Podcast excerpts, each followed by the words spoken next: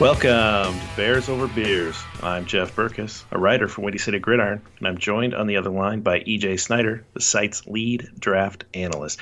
EJ, I gotta say, it's good to be back. How are you doing? I'm glad you're back. I missed you. It was fun to fun to change it up for the past couple of weeks, but it's nice to get back to the to the home turf and and get back to doing this.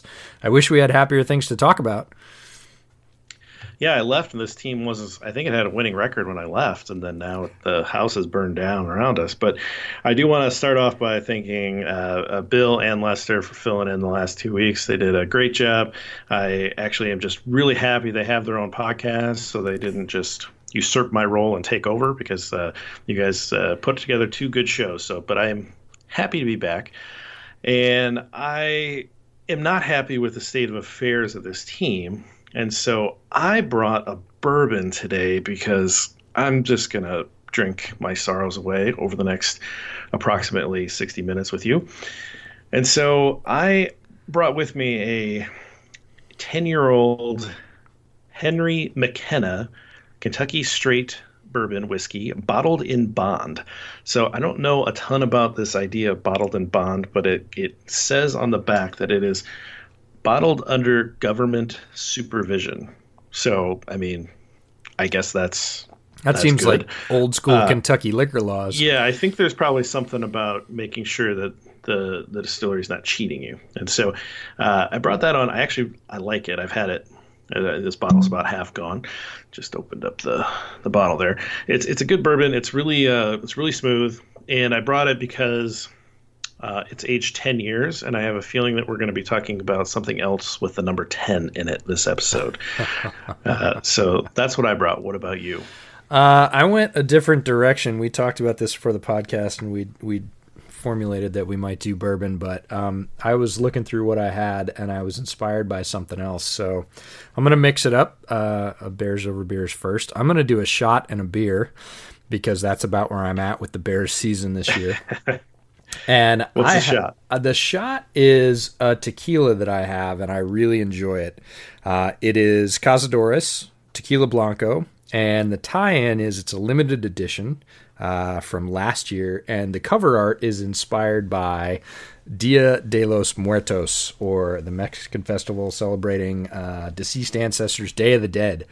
Day of the um, Dead. So uh, the Bears' season is somewhat dead and I thought that was uh, official. Plus, it's excellent tequila. It's really smooth, and I enjoy it. And then I'll be following that up, strangely enough, on a sort of half the world away tour with a Dutch beer uh, that I found yesterday.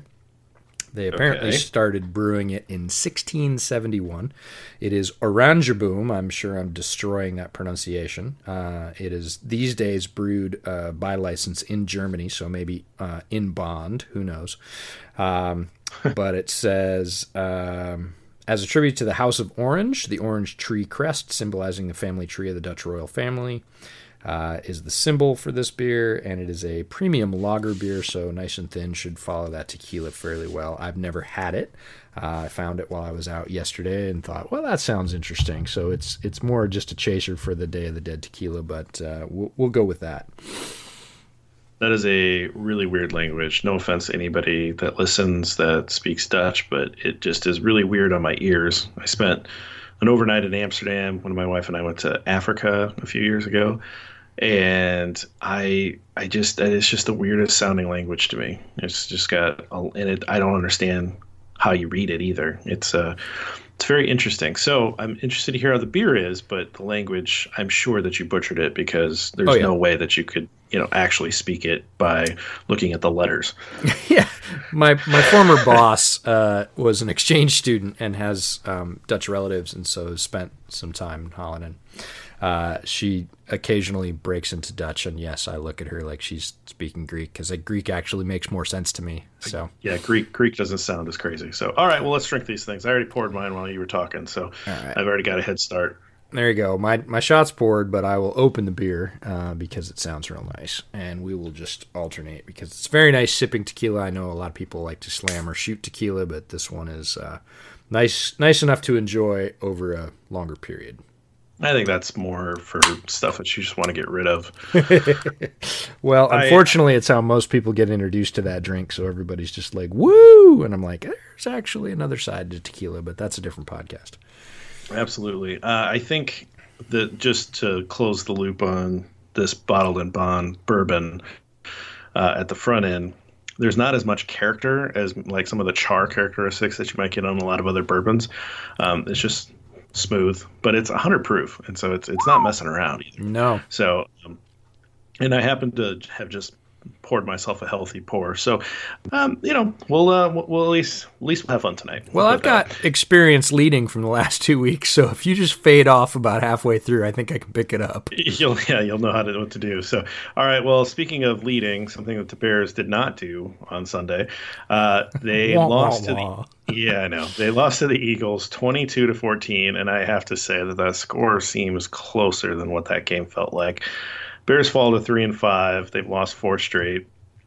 Uh, I basically the offense simply didn't show up in the first half. I don't. I think at one point they were at negative ten yards of offense late in the second quarter at halftime. I'm not sure exactly when that uh, flipped over to the positive. Uh, just a disastrous effort. They just couldn't. They couldn't put anything together. Uh, a lot of drop balls, but uh, a lot of pretty bad passes. Uh, you know, you'd have a good Montgomery run followed up by a three yard loss. You know, stuff in the backfield. Uh, the defense played, I would say, bend but don't break early. Uh, they were sloppy, a lot of false starts or uh, uh, offsides. There was a false start on offense as well. Uh, just kind of sloppy football. Um, you know, that touchdown to Zach Ertz that was clearly offensive pass interference, and I don't really understand the rule. Why why put that in if you're not going to call it on review uh, on Kyle Fuller there? That that he that that that ball should have come back. That was kind of ridiculous, but again, this wasn't a very close game, so it's hard to it's hard to be too pouty about that. Um, overall, just it wasn't as dramatic as the Saints game, but this was not a pretty game, and the the offense looked kind of terrible. Uh, uh, it, it, in a, like a new way. Like they're inventing ways to embarrass themselves uh, on television, and so I'm not sure what the overall takeaway is because I'm trying to find silver linings, and I think it might be that the defense played pretty well until it didn't. Uh, and so I'm just curious what what was your takeaway overall before we get into a couple specifics here. Yeah, I don't disagree that the first half was completely abysmal on offense, and that wasn't. I guess I don't want to say that was a surprise, but it was uh, like I don't want to say historically awful because I don't know if that's correct. That might be hyperbole, but it was it was damn bad. They didn't they didn't get anything going, nor did they look like they were sort of even threatening to get anything going. There weren't a lot of near misses in the first half. So offensively, the first half was just a survivor fest for fans to to sit through that to see if you could stomach it. The defense played pretty well. The run fits in the first half were were pretty good. They held the Eagles to not very many points and not a ton of movement. They played with a lot of consistency. The pass rush showed back up again. Bilal Nichols looked uh, happy to be healthy and back, made an impact on several plays definitely looked like he was contributing in a way that that defensive line really needed. Uh, maybe that was sort of the key to getting the pass rush going again. So Wentz was hurried and had less time overall. That pocket collapsed like it did for the first, say, three weeks of the season with with regularity. We didn't see a guy standing back there with way too much time. So that part looked pretty good. Then we got to the second half, and the offense uh, showed signs of life, signs of adjustment. Uh, Trubisky made some good throws, sprinkled in among the bad ones. It wasn't just all bad ones, and those ones are head scratching because they make you wonder why why can't you do that all the time? Why can't you step up in the pocket decisively and throw a 15 yard strike um, regularly? Then of course we saw the play action. We'll talk about that. That worked like a charm to move the Bears into scoring position. Uh, Montgomery showed up with the same vigor he had last week in his sort of breakout game. Um, always running hard, trying to contribute. Had a couple of nice pass receptions as well. So there were some decent things, but then the touchdown to Jordan Howard in the second half, they the Bears just completely whiffed the run fit, left a massive hole, and he pretty much walked in. Um, so the defense is a little boggling too, less so than the offense, but the whole team uh, really needs to sort of get going in a different direction. And uh, we'll talk about that. I'm not exactly sure they're going to be able to do that. Where do we go from here? Is was sort of the theme last week, and it's the theme again this week. But there are less options, no trade deadline, and and this team is kind of here to stay. So um, I guess it's live for the live for the good moments at the moment. Yeah, I think okay. There's a couple things I want to touch on here. Uh, why don't we take Trubisky first? So I got a question today on the on the Bears Over Beers account from Joe Yeoman, and I think that you've gotten the same question about a half a dozen times as I've gotten variations of it, anywhere from the supermarket to uh, Twitter to uh, someone yelling at me on the street. What's wrong with Trubisky? Not necessarily the specifics of where he's regressing his game, but what are the root causes? Why is why did this happen? And I think it's just I think it's a fair question for people to ask. And I think that you and I both stand in the same position, and that is we have no idea. Yeah, I've said that a couple of times now, and you're right. The question has been asked to me um, either directly or, or sort of in a in a group bunch on Twitter, um, some other ways as well. I've gotten some emails, and it it's always the same thing. It's like, yeah, I know he's regressed. I can see he's regressed on the field. Nobody predicted this regression. What's happening? Why is he regressing? And my answer consistently, um, we touched on this with the pod that Bill Zimmerman was on, is if you're not in the room with Trubisky, and more so if you're not his confidant, if he doesn't trust you and come to you and say, hey man, this is what I'm struggling with, the answer is you don't know. We're not in the guy's head. We can guess. We can say, hey, maybe it's the injury. Maybe it's that the moment's too big for him and the, the pressure got to him. Maybe the injury is holding him down, but then again, he was playing really lousy before the injury. Something happened to Mitch Trubisky between certainly the end of last season, but I would even say between preseason when we saw him, because he just looked completely different. He looked confident. He looked smooth. Now, especially in that first half versus the Eagles, you could see on I would say a third to a half of those offensive plays in the first half, as soon as he took the snap, he looked skittish, he looked lost, he turned the wrong way.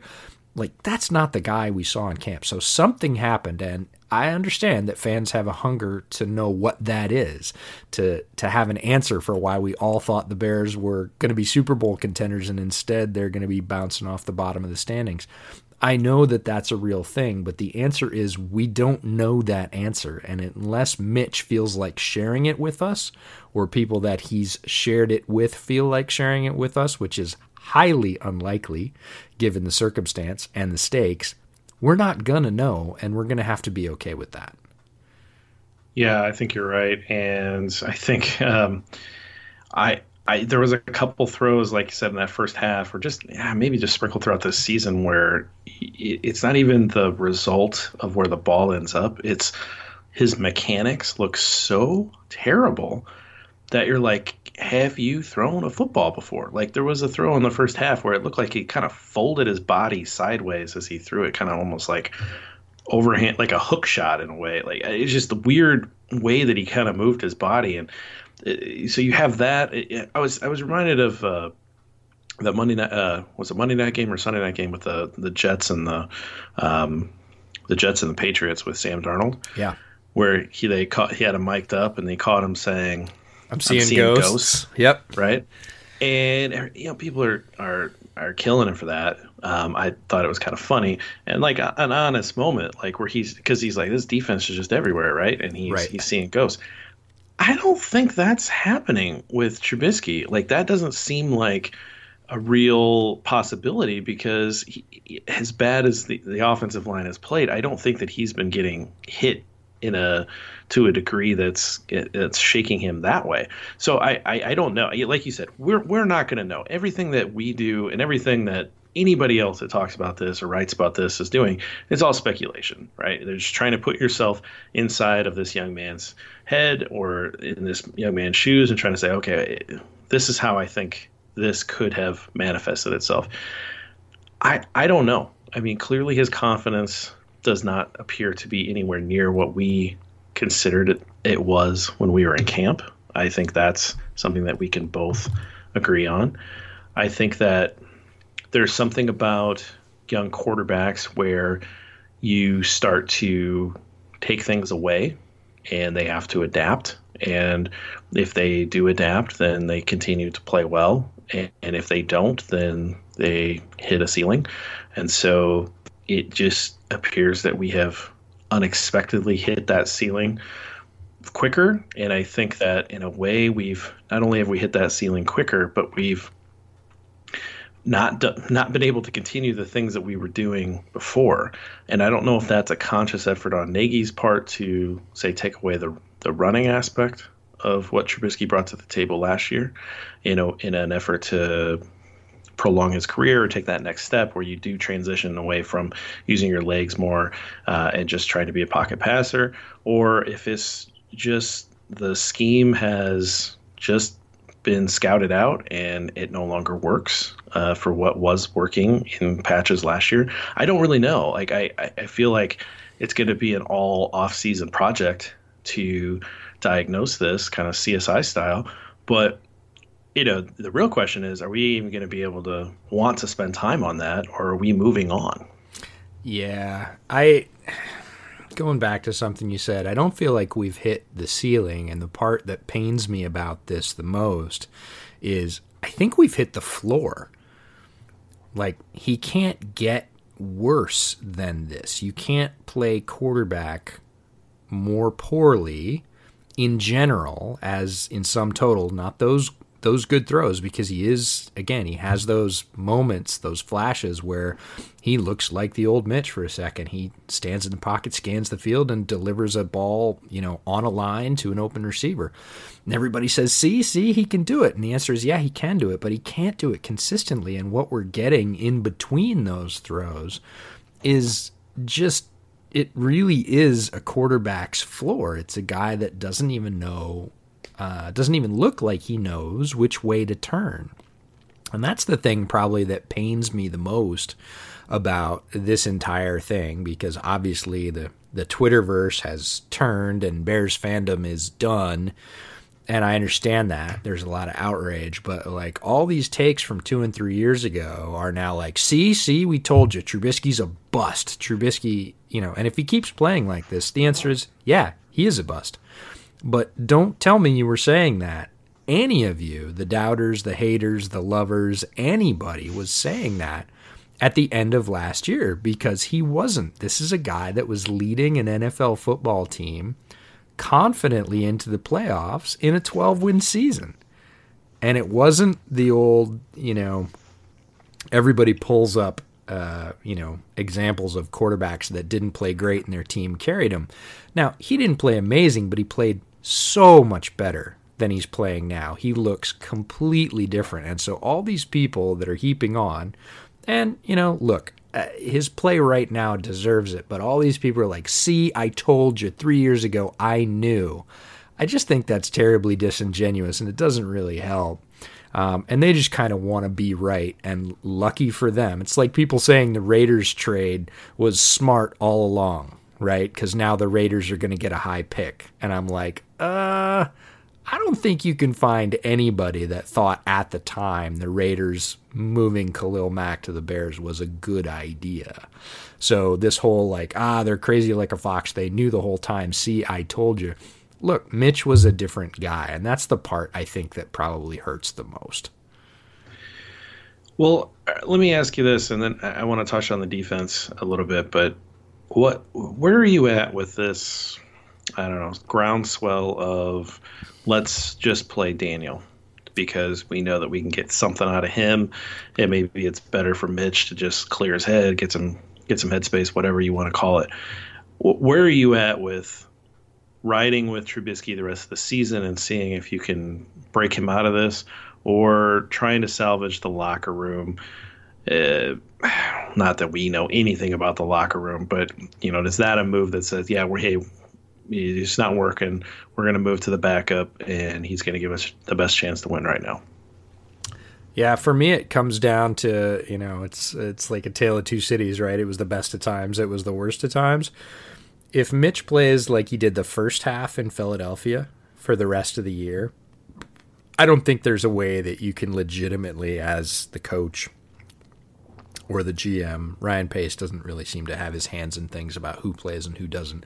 I don't think there's a way as a coaching staff you can roll that Mitch Trubisky out for the rest of the season and say to all the other guys, because it is still a team, quarterback is the most important spot and really the hinge of the entire franchise. But there's no way that you can roll a, a guy playing like that out and say, okay, guys, keep competing really hard because we're all trying and we're all doing our best nobody's going to follow you in a dangerous sport like the NFL for more than a couple of weeks on that, and maybe not even that long. I think we're kind of teetering at that point now. If he plays like he did in the second half at Philadelphia, where he's making some plays and stringing a couple of drives together, they start using a little bit more play action, and he hits the guy. That's the thing. Then you know, maybe you just ride with Mitch again. Is he going to round into form and be a franchise savior and a franchise quarterback? No, I think we're past that. Is he going to be better than what Chase Daniel brings you if he plays like he did in the second half? Probably. We we ran Chase Daniel for a couple of weeks when Trubisky got hurt, and we know right. what's going to happen. That's that's a known known, right? Chase is going to make some throws underneath. He's going to move the offense a little bit, but he's never really going to challenge a defense. And when they start shutting those things down, he's not going to have a ton of answers. So that's not going to be a great experience either. It's better than what Mitch did in the first half versus the Eagles. It's not really better than. It's just different than what Mitch did in the second half versus the Eagles. So I don't know. Depends on which guy shows up, and that's the thing with Mitch is you're never quite sure which guy is going to show up. And right now, it's just a huge crapshoot. So I don't envy the people making that call at all. Yeah, it's kind of a different version of the good Rex, bad Rex because like good Rex was like really good, and bad Rex was throw three or four interceptions, right? Good Trubisky is make some drives and score some points and leads the team. Bad Trubisky's like overthrows guy by eight yards, throws behind the line of scrimmage, ninety percent of his throws. Like it's weird. It's not quite. It's not quite the the the same situation, but I feel like we're back you know, 10 years, 15 years, whatever that is at this point, to the old Grossman days in a way, but uh, in a not in the turnover way that wonderful uh, Rex brought us. So, um, anyway, I, I think my stance is, you know, you you don't have a young guy on the roster. You have, like you said, a known known behind Trubisky, and if he's just so bad that you got to put your backup in, fine. But you put yourself in this position. You didn't bring anybody in that was developmental that you could say, okay, we're turning to this guy now. Uh, and I understand why you made those decisions. And I understand the confidence that you had in the offseason that you didn't have to make those decisions. But clearly, you're going to have to do that next year. There's yeah. going to be uh, you know, veteran competition. There's going to be, uh, you know, developmental talent on the roster. I mean, this is going to be a very different approach at quarterback next year. Yeah, I'm going to put my oar in the water and say what I said after camp, and I said it to you, and I said it on a couple of those wrap up podcasts, which is why is Tyler Bray on this team? And the only answer anybody could come up with is because for some unknown reason he still has practice squad eligibility, so he doesn't take up a roster spot. He also doesn't give you anything for the roster spot he does take up on the practice squad. And I made that argument at the time and I said, why not bring in somebody, anybody at cuts? I even put out a list on Twitter of guys I thought were interesting or had some potential. Because again, you know what Bray is, despite some people think thinking that he's the second coming. He's not. You know, give yourself a chance, give yourself a shot. And the Bears, as you said, made that decision. They made their bed. They chose not to do it because Bray is comfortable in the extreme. Um, the flip side of Tyler Bray is he's also terrible at leading an NFL offense on Sundays. It's not going to happen. So now, the fact that Mitch fell apart, which again, nobody was predicting, everybody was predicting ascension. Now that that has, now that the unthinkable has happened, you're you're done. There's nowhere to turn to. It's Chase Daniel or nothing, and we know what Chase is. There isn't you can't just chalk it up and say, okay, we're gonna we're gonna put a new guy in there and we're gonna get him some live snaps and see if he has anything, which would at least be exciting. And um, we'll talk about that in a bit. That they should do that with some other players on the roster. But at quarterback, you're just sunk. And I said that back at the end of the preseason. And now, unfortunately, even with this unseen Trubisky collapse, you know, why not fill a roster spot with a guy that might have a chance? And they didn't and we're here. Yep, absolutely. All right, I think more. I have a feeling more quarterback talk is going to happen on this podcast, but let's. I want to flip to the other side before we before we uh, preview the Lions game. I want to I want to talk about the defense real quick, and we we talked about this a little bit before we started recording, and the Bears were out time of possession two to one uh, in this game, forty minutes, twenty minutes, something like that. Uh, defense had a chance to get off the field multiple times in that last drive, and they they just couldn't. And I think that a couple of those are pretty unfortunate breakdowns. Would have been nice to see if Trubisky could have come back because, especially if you hold him out of field goal range and get it back on the first couple of those third downs, you know you got a chance to win it with a touchdown. And so be, it would have been pretty interesting to see to win a completely ugly, hideous game like that, just what the narrative would have sounded like. But because uh, again, I, the game did not feel that close, and so to have a chance to win it late would have been great. Defense couldn't get off the field, and I, you know, my instinct is to give them a break because they're on the field a lot, and the number one thing an offense can do is score points. The number two thing an offense can do is hold the ball for a while and rest your guys because any defense that's playing 35, 38, 40 minutes, it honestly just can't be expected to produce at the high level that we expect them to. And so I want to give them a break. But is that, like, let's step back for a second, is that fair? And if this team wants to be the great defense that they talked about being at the beginning of the year and sure look like early on, uh, is that fair to give them a break just because the offense is playing so terribly? I think it is in one way, but it is a two sides of a coin sort of a thing. And it's the second side is exactly what you brought up. The defense played really well uh, for the most part. And when they got tired at the end, and rightfully so, because they'd spent a long time on the field, they had bad breakdowns that allow that game to, uh, you know, not turn around. They they let a back leak out of the backfield on pass pro on third and 15, and he picks it up.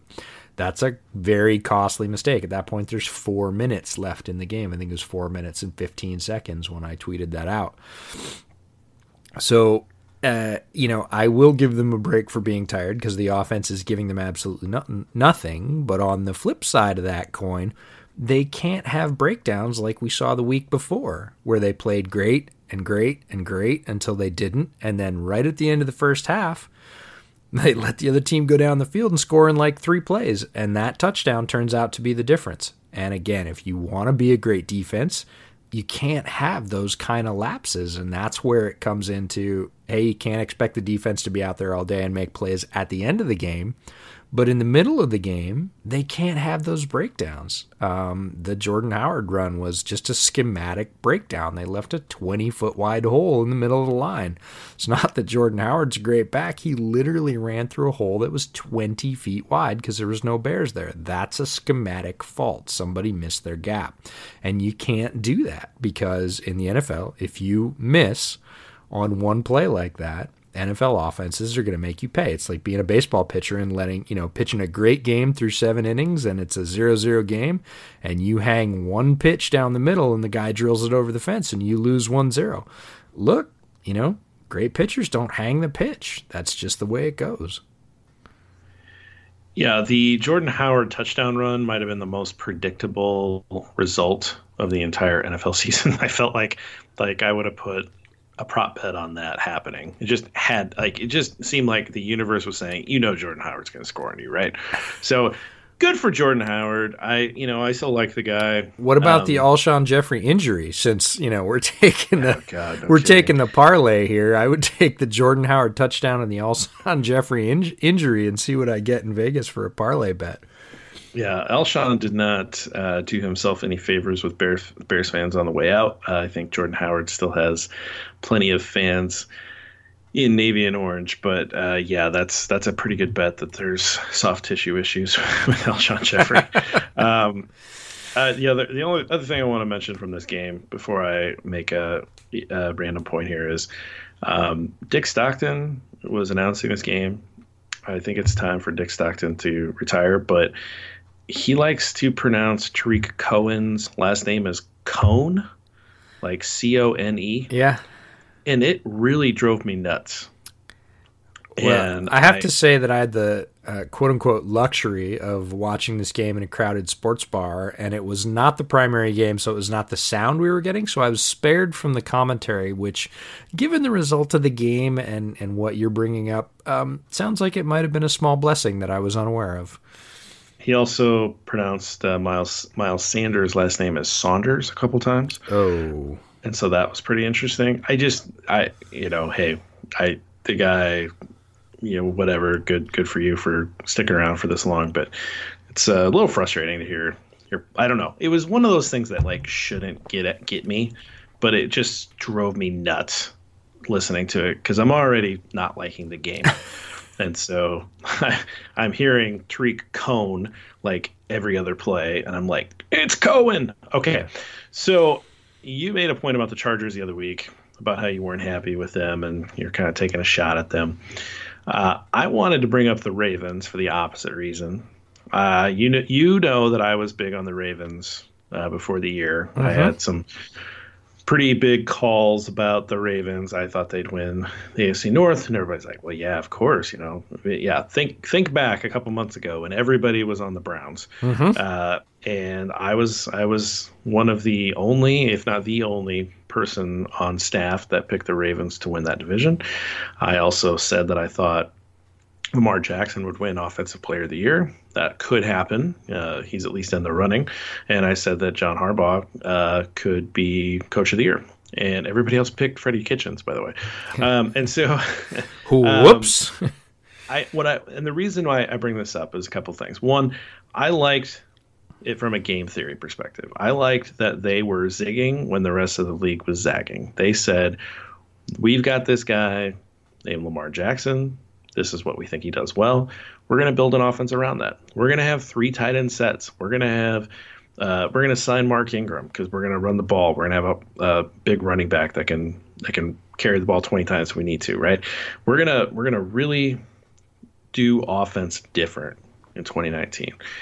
Now, I have no idea if this is sustainable. I don't know if Lamar Jackson is going to be able to run this type of offense for very long or if they're going to be able to successfully transition to something different. But I really liked what they were building because it was different. Okay. So here's watching them dismantle what was the best defense in the league coming into Sunday Night Football, the Patriots. I one of the things that stuck out was they call running plays. I mean, this guy's the reason why they're winning the, the division, and they're calling running plays. They're not worried about him getting hurt. I'm sure they're worried about him getting hurt, but they're they're scheming running plays for him, and they're calling a lot of play action. Something that we have made a bit of a habit of talking about around here. What play action? yes. So my question to you is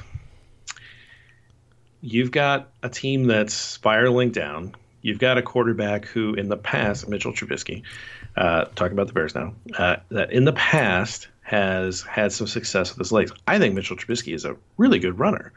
Uh, I don't know that he's on the level of Lamar Jackson. Don't get me wrong, but like I think he's really good.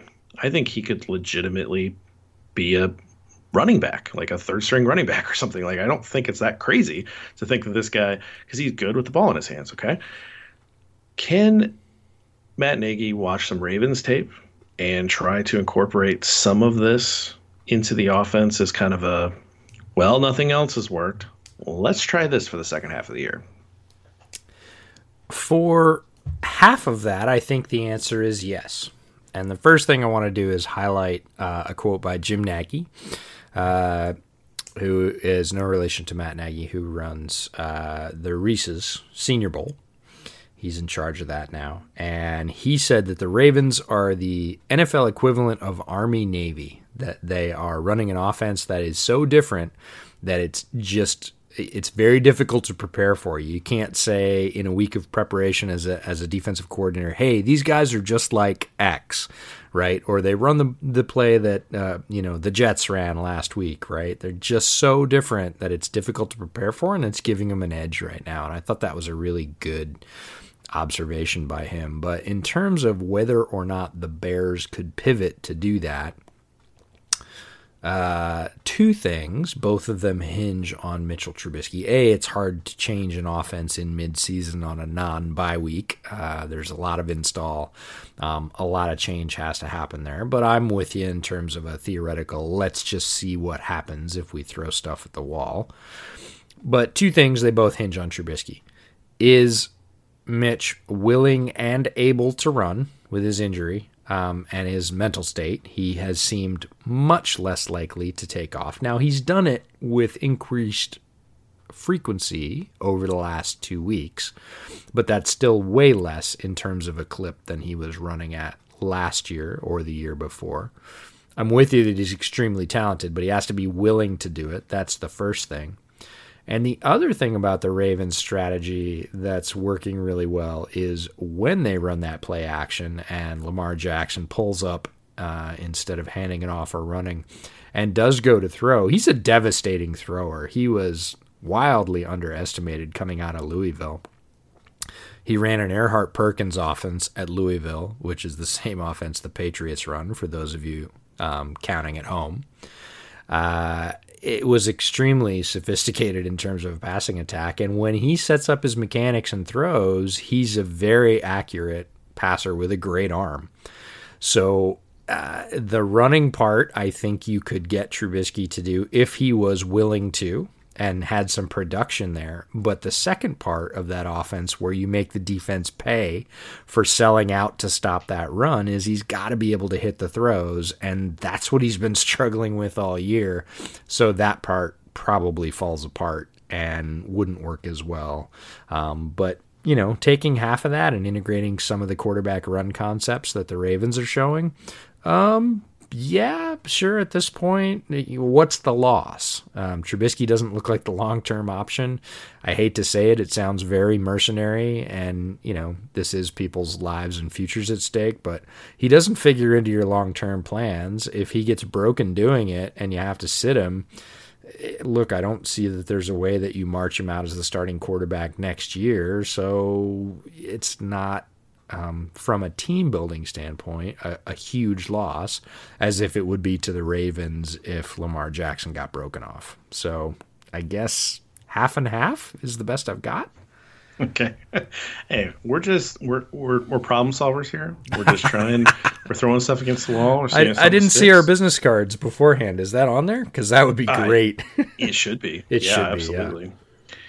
Um, okay, yeah, I, I mean, I, I, get what you're saying, and I think the other thing is that the Ravens' offensive line is really good. And I, as much as we both like the offensive line coming in this year, I don't think that they're on their level, and so that it's not like they can run power with the same efficiency that the Ravens do. Uh, the Ravens are really fun to watch. I know that a lot of fans just watch Bears games, and if that's the case, you're going to miss uh, Ravens football, and you shouldn't. It's it's uh, it's pretty fun. It's fun to watch a team that's doing something different and trying to trying to go against the grain. And when you can give the Patriots headaches, uh, that's that's saying something. And so I just like I like how they're built, and I just like the philosophy. And I think Bears fans can understand running game and defense. And so uh, you know, if you're if you're looking to you know find a second team for the second half, uh, you can do worse than than kind of looking at the Ravens. This is Jeff's moonlighting um, moment on the podcast. if you're uh, looking just, for another team, um, I, quick question about the offensive line though, for somebody that got to listen to the actual broadcast, what in the hell was Cornelius Lucas doing in the game? That's a really good question. I saw him on a replay, like getting up out of a pile. And of course, Cornelius Lucas, for those of you that don't know, is a massive human being. He's like six eight or six nine. He's really tall, about 330 pounds. So he gets up in the back of his jersey says Lucas. And um, while he's a very big and tall guy, he's not terribly mobile. And I thought, oh my god who got hurt? Because that was my first instinct is the only reason he'd be in the game is if somebody you know needed to play off or, or got broken. And I, I hadn't noticed the change again not hearing the commentary. So if you know why cornelius lucas was in the game let me know because that that scared me deeply. And like you said large human being tough to miss. Yeah. um, all right so we're gonna come back on the other side of a break uh, to talk about the lions so stick with us, and we will get into a division rival. Support for this show comes from Sylvan Learning. As a parent, you want your child to have every opportunity, but giving them the tools they need to tackle every challenge, that takes a team. Now more than ever, educational support tailored exactly to what your child needs can make all the difference. That's why parents have trusted Sylvan Learning for 45 years as the ultimate teammate in their child's educational journey, instilling in them a love for learning and a passion for reaching the next level. And Sylvan's Insight Assessment can identify gaps in learning and areas that could be of concern for your child.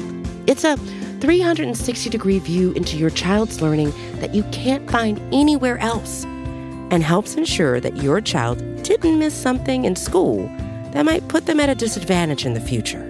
And right now, it's the best price of the year at $29. Go to sylvan29.com to learn more and get your child's assessment for only $29. That's S Y L V A N 29.com.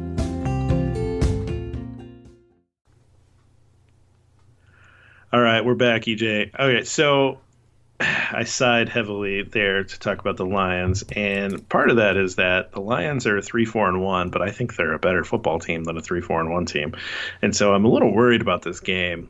And we're at the point of the year where, all right, so, he, so here's how I'm seeing this. Right, is that I'm not someone who roots against the Chicago Bears there have been situations over the years towards the end of seasons where there's draft position potential, uh, particularly in a year where you might need a quarterback, where I may have not been very upset if they lose, right? And generally, the Bears win those games to cost themselves that draft position, just as a historical marker. That almost always happens. You had to bring that up, didn't you? That's not what this is this year okay. because the Bears do not have a first round draft pick next year, right? And so unless you are for some reason cheering for the Raiders, you there's no need to cheer for the Bears to tank here. That's not a thing this year, okay? And so here's where we're at is that we've got four division games left. Two of them are against the Lions. The Lions might be some of the most annoying fans on Twitter or on the website.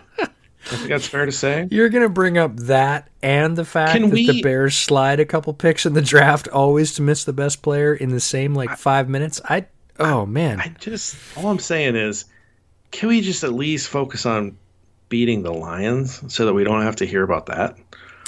And so it would be nice. What's at stake, yeah. Right. And so okay, so we talked about this before we started recording, and if you as a fan are are upset, you're taking this season, you know, there are high expectations, you're taking this personally, and you're very upset and you're broken. There's a couple people that cover the Bears that honestly sound broken on Twitter right now.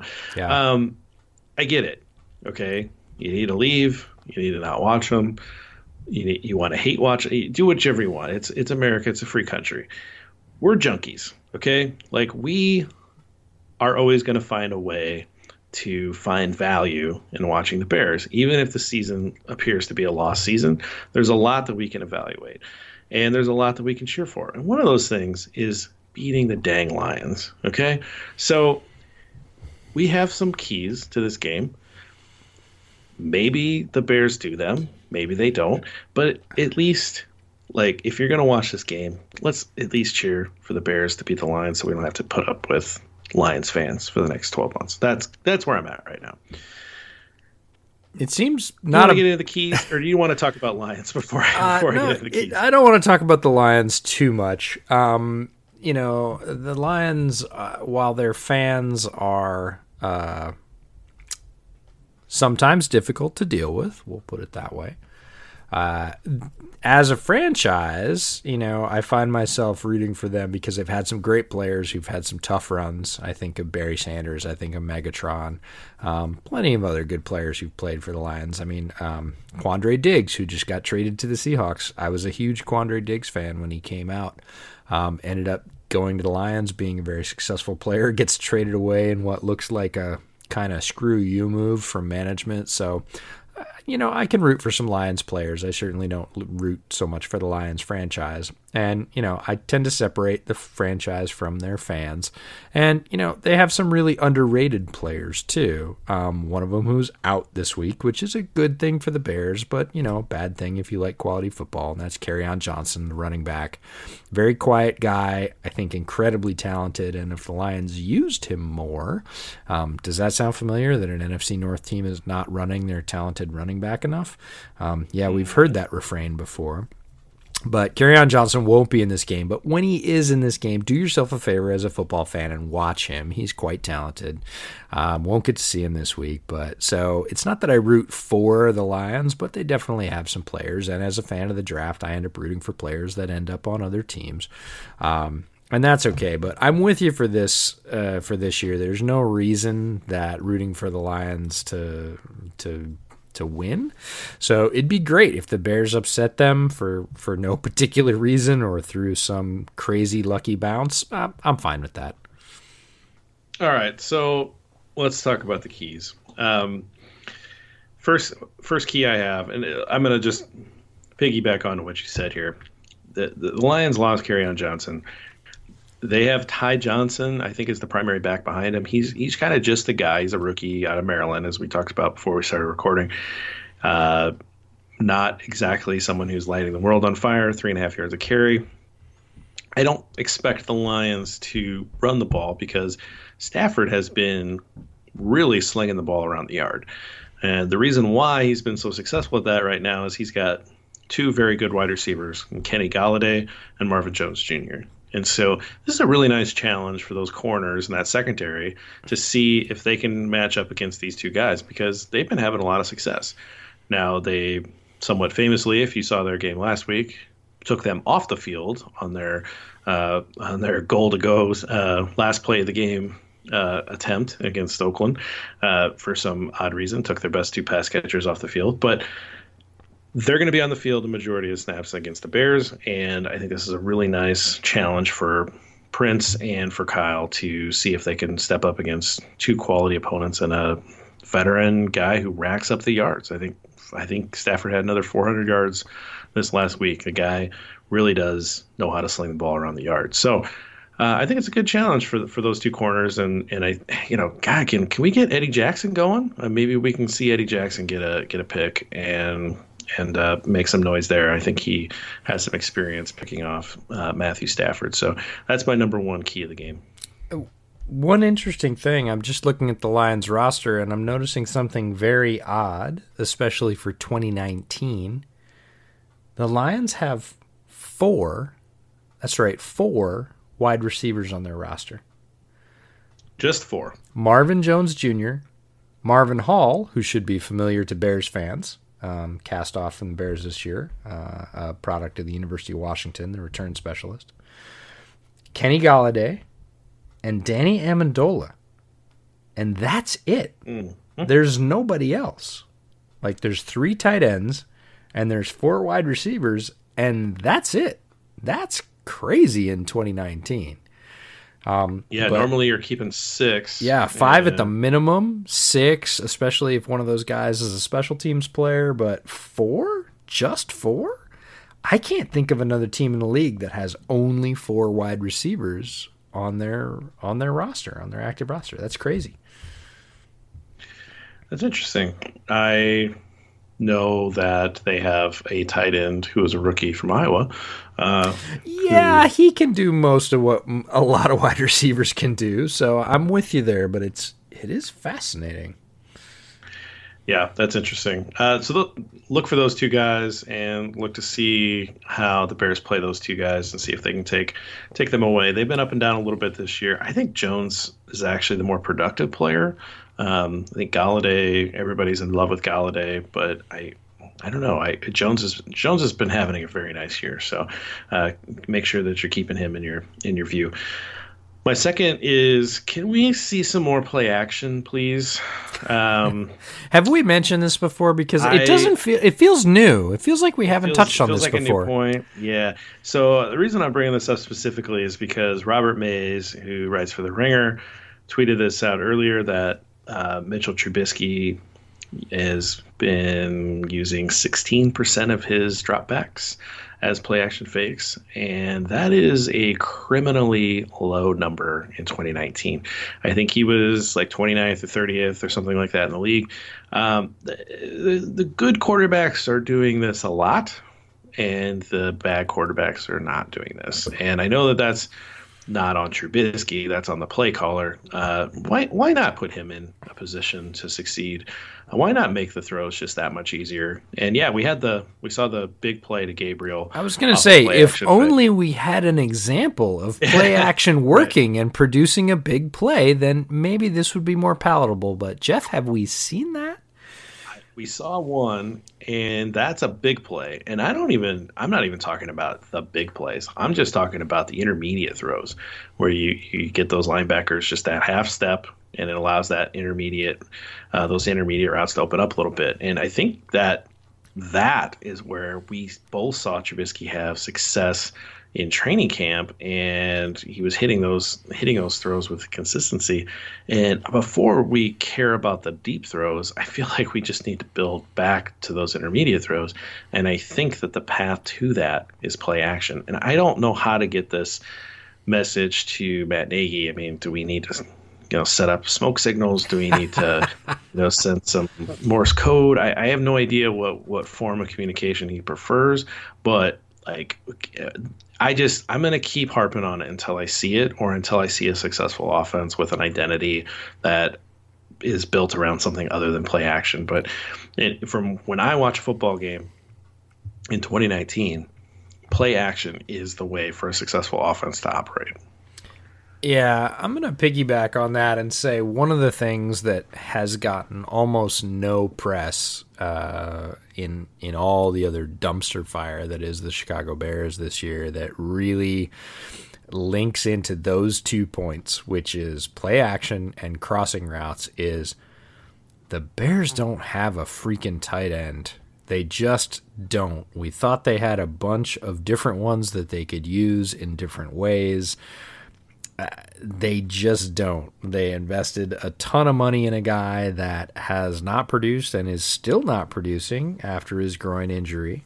Um, they and again, people are talking about Mitch Trubisky as I saw a couple quotes on Twitter that says Mitch Trubisky is, you know, the greatest Bears first round or greatest Bears draft pick bust like this century, which is now we're getting on 20 years into this century, right? I'm like, mm-hmm. nobody's talking about Shaheen. Like Trubisky is playing terrible football right now. No excuses for that. But he actually led the Bears to a 12 win season and almost won a playoff game against a pretty good contender. What has Adam Shaheen ever done? Right? Well, and Sam Sam Householder, our colleague uh, on Twitter, correctly pointed out that if you're just talking about second round busts, yeah, the answer is Dan Bazuin. Yeah, good old Dan Boisine, who never Boisine, played. Yeah, yeah, I don't know how to. Who, I don't. I don't know how to see his name because he never got on the field. Yeah, he never got on the field. But if we're just talking about more recent, you know, past five or ten years, like Shaheen is a monumental bust. I I had a lot of reservations about Shaheen. We had a a WCG sort of draft roundtable text going during that draft. And I think Lester famously asked me to do the write up for the second round pick, and I refused. Um, I think one of our colleagues picked it up. I just, I was so stunned and upset that I, I knew that whatever I was going to say was going to be just, you know, bulletin board fodder forever. Um, and I hoped, I hoped that he would develop. I hoped that the whole baby Gronk thing was real, but it just felt such, it just felt like such a reach. He felt so raw. And unfortunately, let's talk about this in real terms. Unfortunately, I would have loved to have been wrong. But unfortunately, right it's turned out to be exactly that way. The guy can't catch a cold. He ends up having what might be his defining moment on the field, um, trying to get an onside kick uh, at the end of Sunday's game. It obviously yeah. doesn't work out. Like, Shaheen is a monumental bust. He's never done anything. Like you look at his career stats, he, there's not like, oh, but he had that one game, or oh, he won us that one game. No, no, he hasn't no. done anything. He's he's just a second round eh, waste, sunk cost, no return. So, in terms of huge draft bust, but more so, what does that hole leave in Matt Nagy's offense? Look, he's coming from the Kansas City model. You can say it's the Philadelphia model. Like watching Zach Ertz is thinking about what the Bears would look like if they had a competent tight end. If, you know, Mitch Trubisky had a security blanket, if he had somebody like Ertz or Kelce to go to, that would be great. But he's got nobody. Nobody's filling that role. And those are the those are the play action passes for crossing routes that could be making a living for this offense, and the lack of having a tight end is hurting this offense more than most people will say. And they just have nothing, and it's a huge, huge gap. Yeah, you, you conveniently left out, and again, just we have to do this for the record. I, I take no pleasure in this, but who was the guy that was on the board when Shaheen was taken? Oh, don't. Just say it. No, I don't want to because you know I was a huge fan, and every week I watched that guy destroy people in run blocking and then make huge plays in the passing game. And I'm like, um, I don't want to say, but I, I said, yeah, George Kittle. Okay, so the next time that you're on the board and you want a tight end, and you've got a guy from a small school, or you got a tight end from Iowa, just take the tight end from Iowa. Well, if it's Kittle or Hockenson, I'm with you. If it's Fant, I'm thinking Denver might have misstepped with that. But, anyways, it happens. So, yeah, I'm with you. As a rule, go with a guy from Iowa over some guy whose school you've never heard of. Um, yeah, that, that seems like a thing. Yep. Uh, okay. Third key. I want to see Mitchell Trubisky run. I, assuming Trubisky's starting, I have no indication that he won't. I want to see him running the ball. I want to see him tuck it and run it when it's there, uh, and I want to see him have some design runs. I, I, want I want Nagy to call design runs for him. I just I at this point I want to see 50 yards rushing for Mitchell Trubisky against the Lions. That's where I'm at. It would be pretty cool. I would like uh, if we're gonna do the self scout, self study thing. I'd like Nagy and, and Helfrich to take a look at. We already talked about Lamar Jackson and, and Baltimore. The other one I want him to take a look at, just purely for run scheme um, and, and quarterback design runs as well, is Arizona. And everybody's like, Arizona, the Cardinals suck. But um, what Cliff Kingsbury's done with run sets, formations, pre snap motion, just purely in the run game and then he hasn't run the quarterback as much, but he has some. Kyler Murray's gotten some opportunities to run. I'd like them to kind of take those two offenses, pick a couple plays that they like, and just mix them in and say, all right, Mitch, here's two things that you can do. It's not an RPO, it's like an RRO, right? It's a hand it mm-hmm. off or roll out and run it yourself. And Kingsbury, especially in Arizona, has done some really interesting things with um, double pulling offensive linemen. So most people are familiar with the term pull.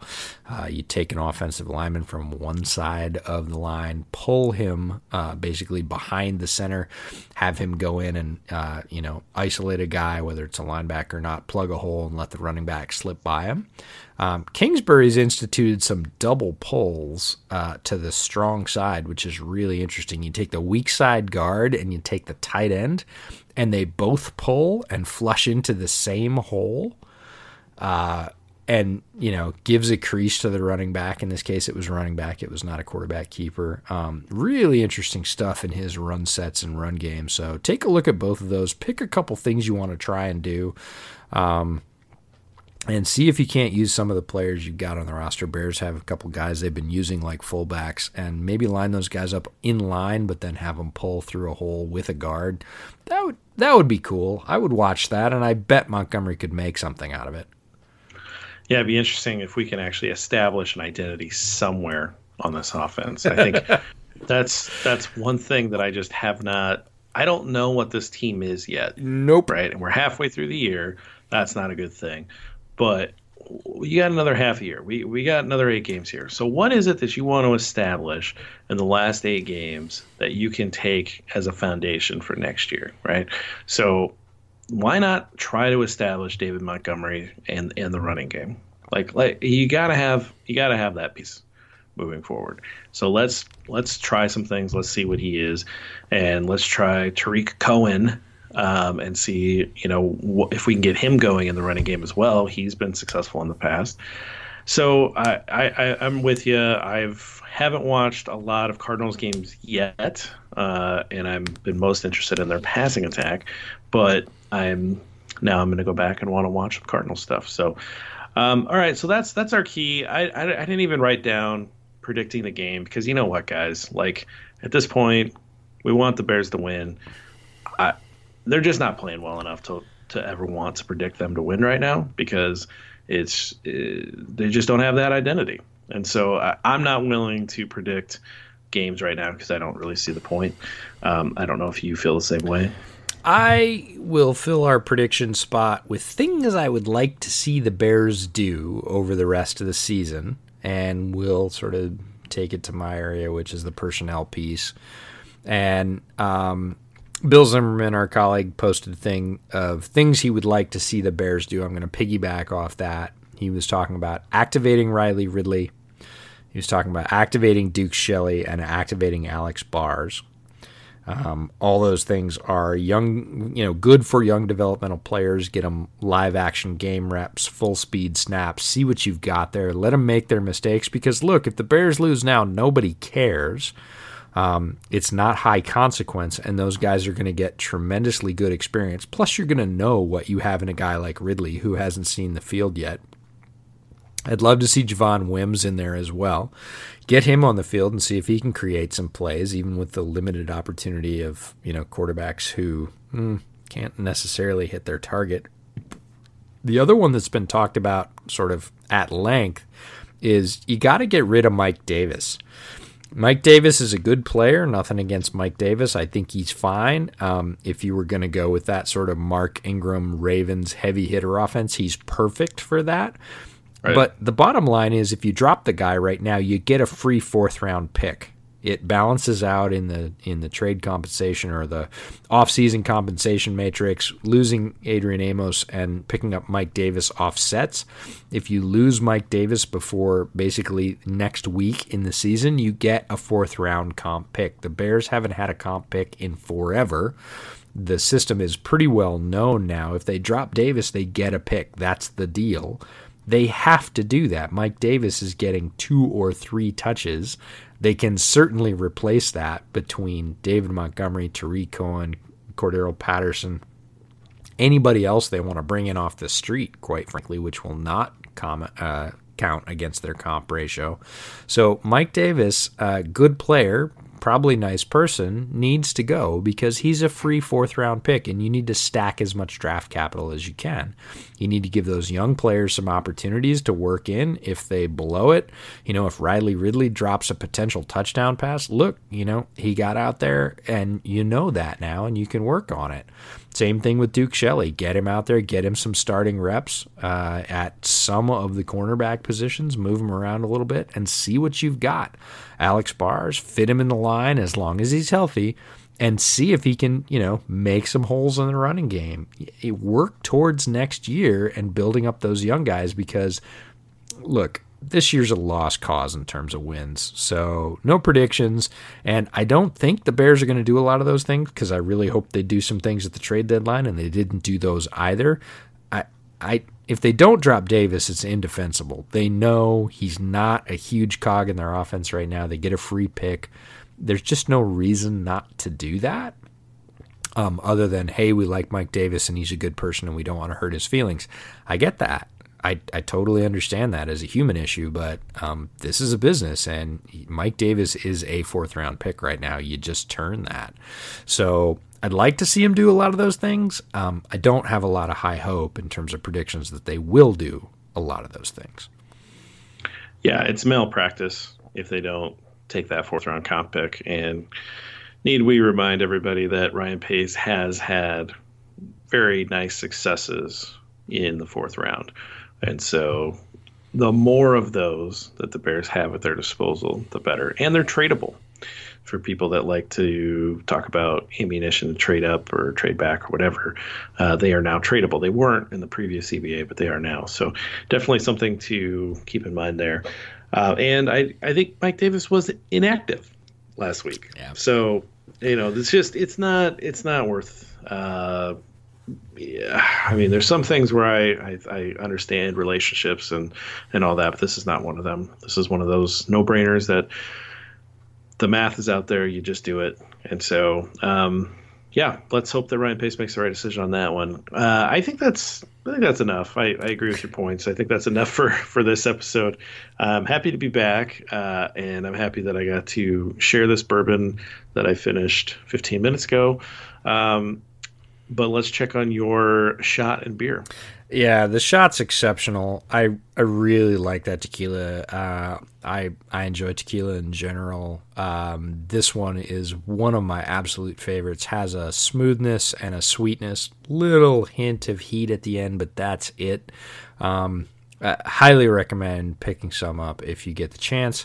Um, the beer I've not had before. Um, fairly typical light European lager. Little tiny bit of skunk to it, um, not a ton. Uh, having the shot beforehand certainly helped, but a good sort of very classical European four ingredient beer um, went down reasonably smoothly. Uh, these happen to be 16 ounce cans. I've got five more of them, and uh, I'll definitely uh, make good use of them. Would I go out, seek it out again as OG? That's one of my favorites of the style. I don't think so, but um, definitely worthwhile try. And, you know, I forgot to mention, in addition to the orange logo, the can is blue. So we got blue and orange going for us, and, you know, uh. that might be enough. Absolutely. All right. Well, next time I will have a beer, uh, hopefully to celebrate a Bears victory over the Lions. And why don't you get us out of here? So, uh, of course, follow the pod at Bears Over Beers. Uh, we answered one of the questions that showed up there today, or uh, at least sidestepped one of the questions that showed up there today. so, feel free to to interact with us there. Uh, we love talking to you guys, and um, you know we're going to give it to you straight. That's the deeper dives and cooler takes part of what we do. You can follow Jeff at Gridironborn on Twitter. You can follow me on Twitter at the Draftsman FB. You can find our work on Windy City Gridiron. And even though it's a Lions game and even though it's a lost season, you know, buckle up, look for some good plays, find your favorite beverage, and bear down.